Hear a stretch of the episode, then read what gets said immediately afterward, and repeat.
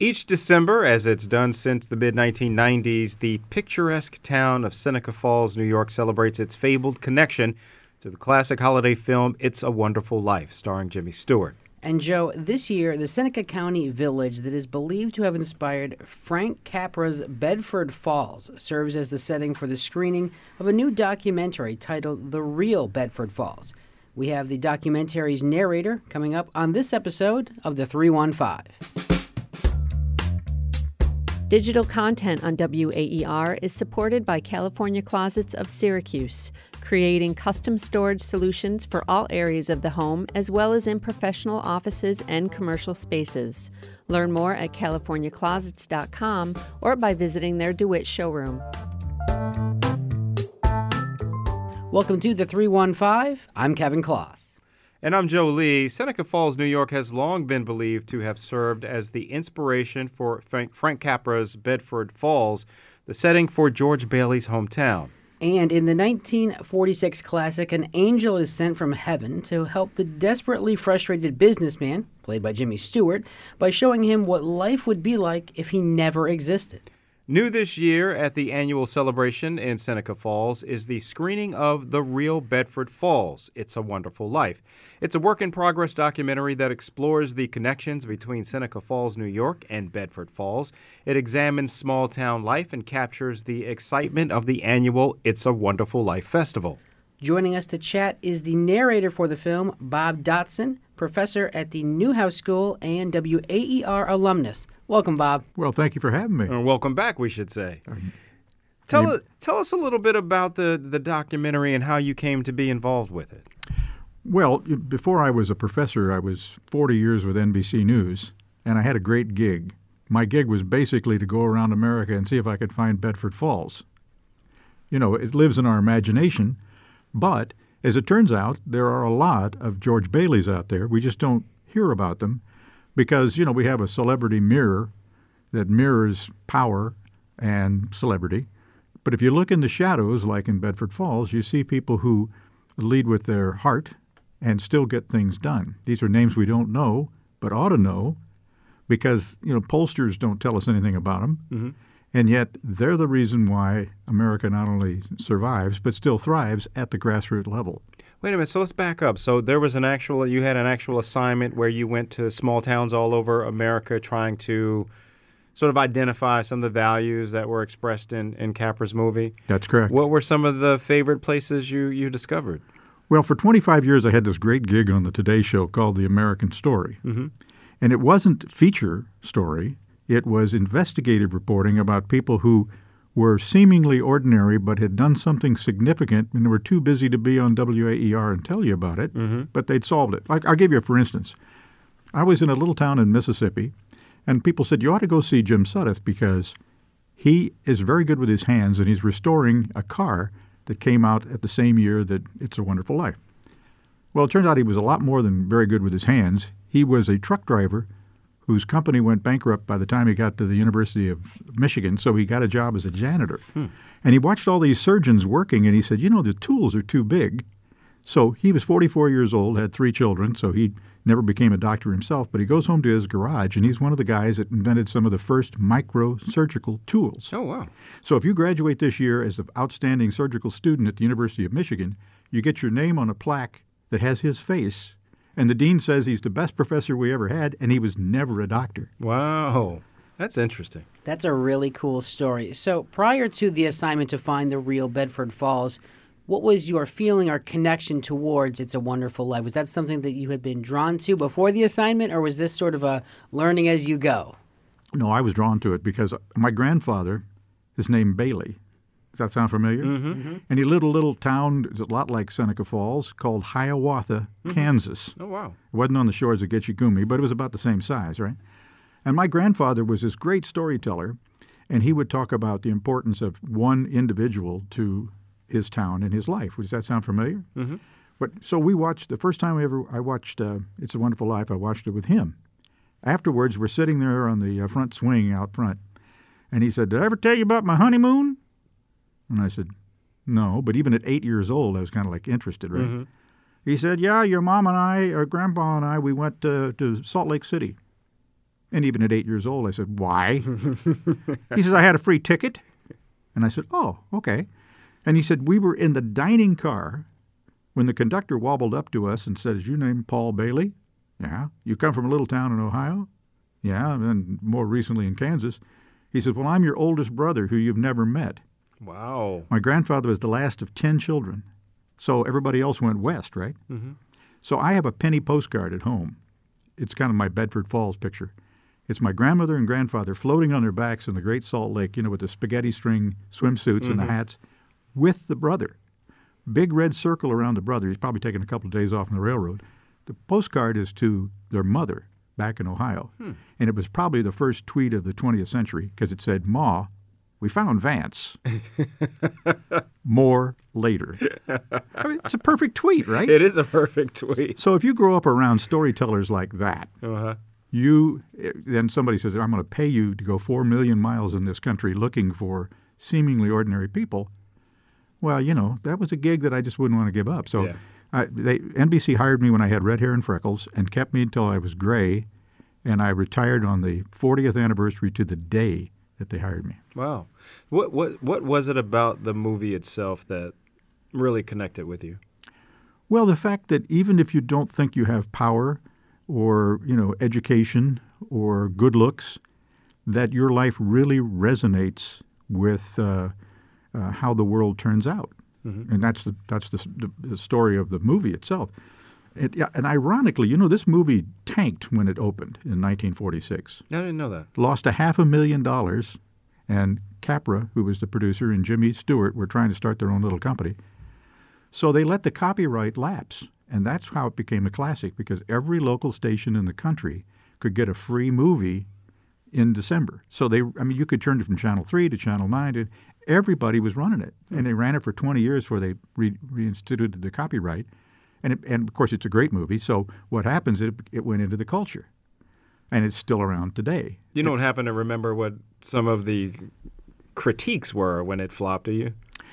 Well, I, you know, I think it was kind of like a, uh, what we're facing today. The, the, mood of the country had changed. A lot of veterans were coming home. You know, they were either bitter or they were in a hurry.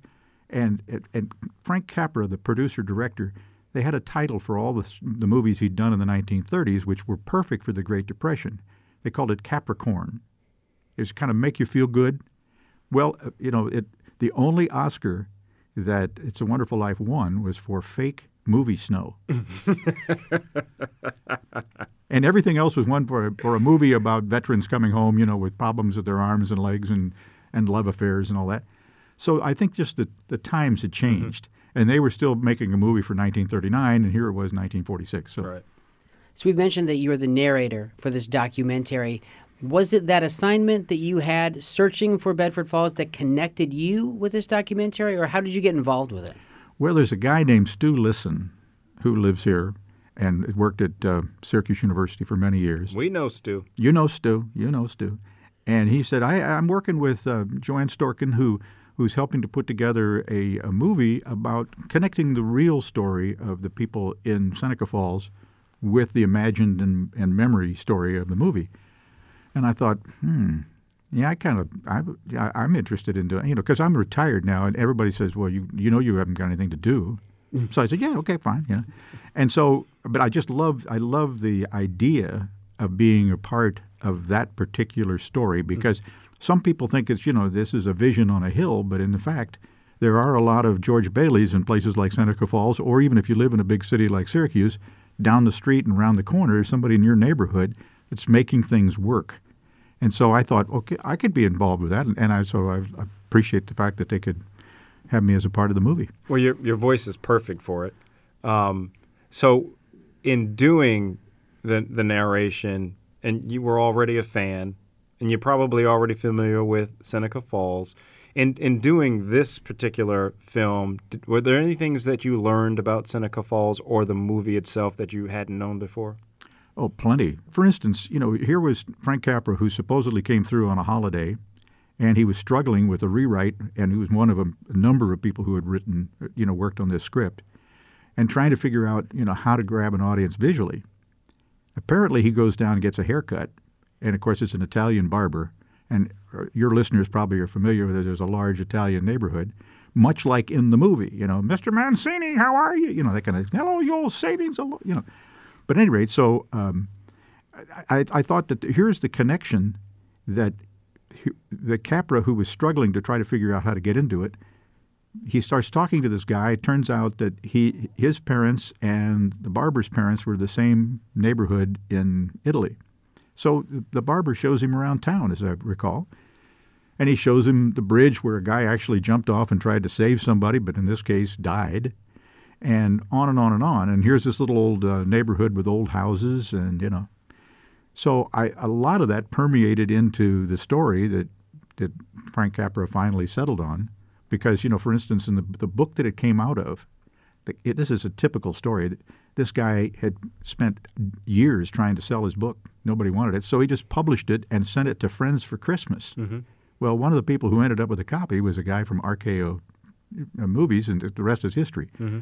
But you know, jumping in and Clarence and all that stuff that wasn't there yet. So my, it's my guess that you know probably after having taken this little tour with the uh, with the barber, that he said, "Oh, well, wait a minute, you know, I, I heard this guy, and the whole story is about my life isn't worth anything, and why don't I have him jump in and save the, you know." One of the things I was looking uh, looking at when I was researching this story, do you know that Frank Capra tried to convince Jimmy Stewart to do the movie, and and you could hear Stewart, you know, wait a minute, you're talking about a guy who's going to try to kill himself and then he jumps in the water and he has to save a, a, a you know an angel named Clarence. Now, when do we start? so I mean, you know, this is all very human. I mm-hmm. mean, it's like it's, everybody thinks, okay, it's all full blown and is everybody wonderful and they like it and it's been around for a million years and probably made a lot of money. None of that happened. Mm-hmm. But that didn't make any difference because it struck a chord and it still does today. Mm-hmm. Now, this documentary also examines the festival, the annual It's a Wonderful Life festival. Is that something you've had a chance to experience before? No, I've been to Seneca Falls many times, but I've never got here at Christmas time. I mean, it, it, unless you live in the neighborhood, mm-hmm. it's touch and go in December to come up to upstate New York, you know, and try to get back home. But um, so this is all brand new to me. I'm I'm thrilled to go take a look at myself. You know, have you? You've obviously seen footage. You've seen the the finished product. It oh. it says a work in progress. Well, you know, it's kind of like if you if you write a book, it's never really done. It's just finally published. Okay. So it really is done, but there's a you know a graphic here or there, or you know maybe we can tighten up that scene kind of thing. Mm-hmm. But if people come to see it, they're going to see the finished product. It's mm-hmm. just it, a few little glitzers in this and how tweaking, but mostly it's done. Okay. The beauty of it is is that the guy who edited it is uh, the same person who does Seinfeld's comedians arriving in cars, you know? Oh, yeah. So what he did was he did this beautiful job of cutting back and forth between the real people mm-hmm. and the stuff that ended up in the movie. So there really was a Mr. Potter. He just wasn't called Mr. Potter. Mm-hmm. And there really was this bridge, and you know, and there was this guy that jumped in the water. It's just so that's the fascinating part because when you when you've watched the film, and then you say, gosh, there's really people like that still to this day. And it made a big difference in this small town, probably makes a big difference in every neighborhood in America. So Frank Capra is not on record as saying Seneca Falls was the inspiration, is he? No, he's not. So how do we how do we settle on that? And and are there any other communities out there trying to claim well, the, I, the, I, the, the right to be. Well, it's kind of like you know Abner Doubleday never invented baseball in the small town that he's supposed to have, and mm-hmm. you know, yet we have everybody tries to get some kind of museum.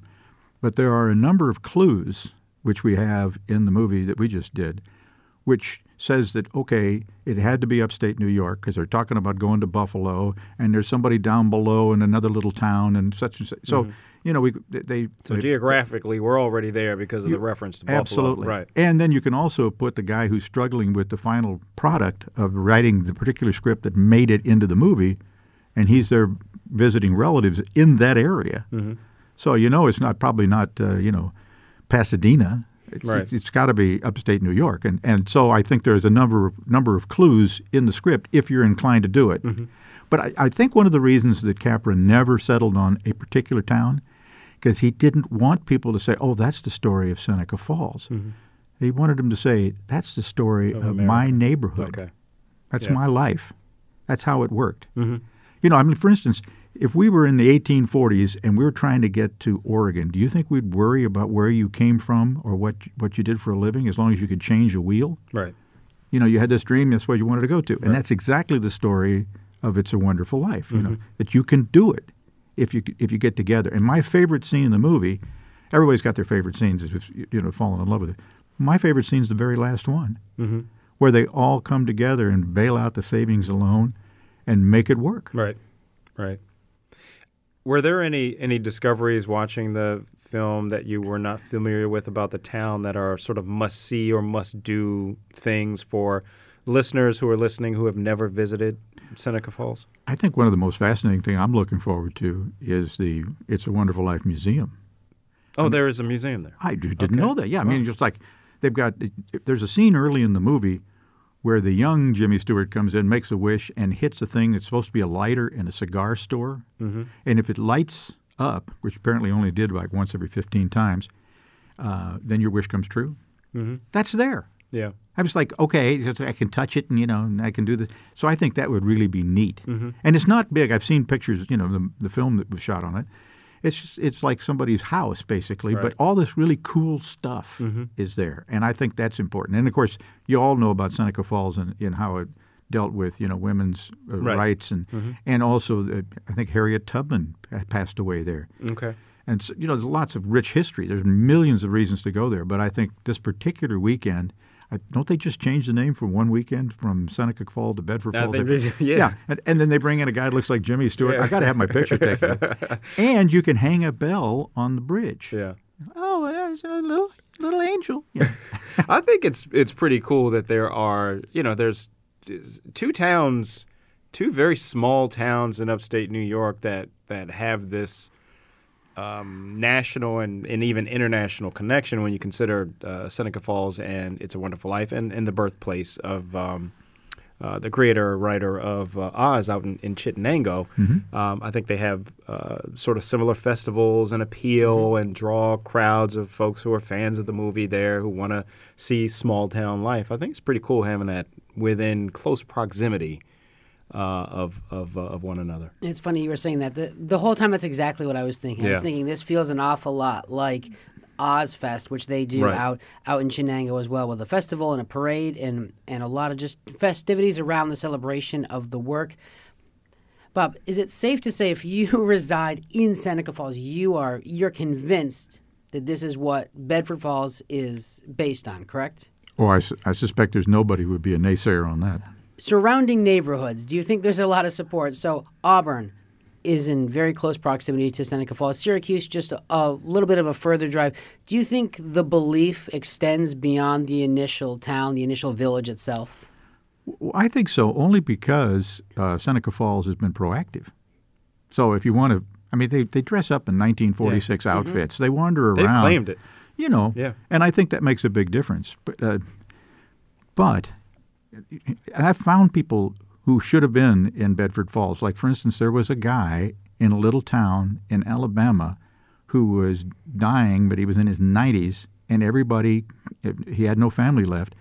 So they invited me over to do a closer for Nightly News because he did exactly what Jimmy Stewart did in the movie. Everybody's going broke, so they they did a big run on the banks, and he said, "Wait a minute, it's not your money here. It's in you know over in Potter's Field. It's here, and so Mama Dollar and Papa Dollar, you're going to save this little town."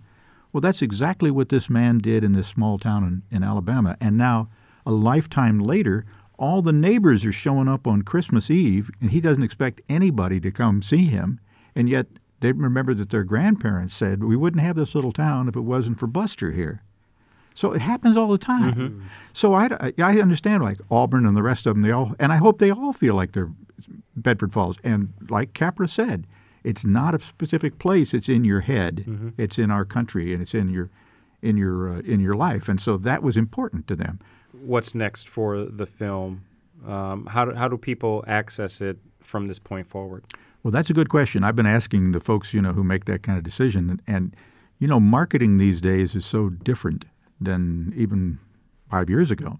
Um, but we're hoping that word of mouth will pick up, and that there will be a way to get it onto a streaming service or this, that, and the other. And it's a half-hour show. It's like a sitcom Yeah. in terms of length, but it it packs a lot of stuff in it, and it also gives you an idea of who we are Yeah. as Americans. Final question. As the final credits roll, what, what do you think uh, average viewer is going to walk away? What, what's the takeaway after after watching this? What do you think they're going to walk away? The most valuable lesson or piece of information folks are going to walk away a- after having viewed the documentary? One word, hope. Yeah, that's what the movie's all about. Yeah, and don't we need it today? Yes, we do. Yes, we do. Bob Dotson, it's a pleasure having you on the three one five. Thank you very much.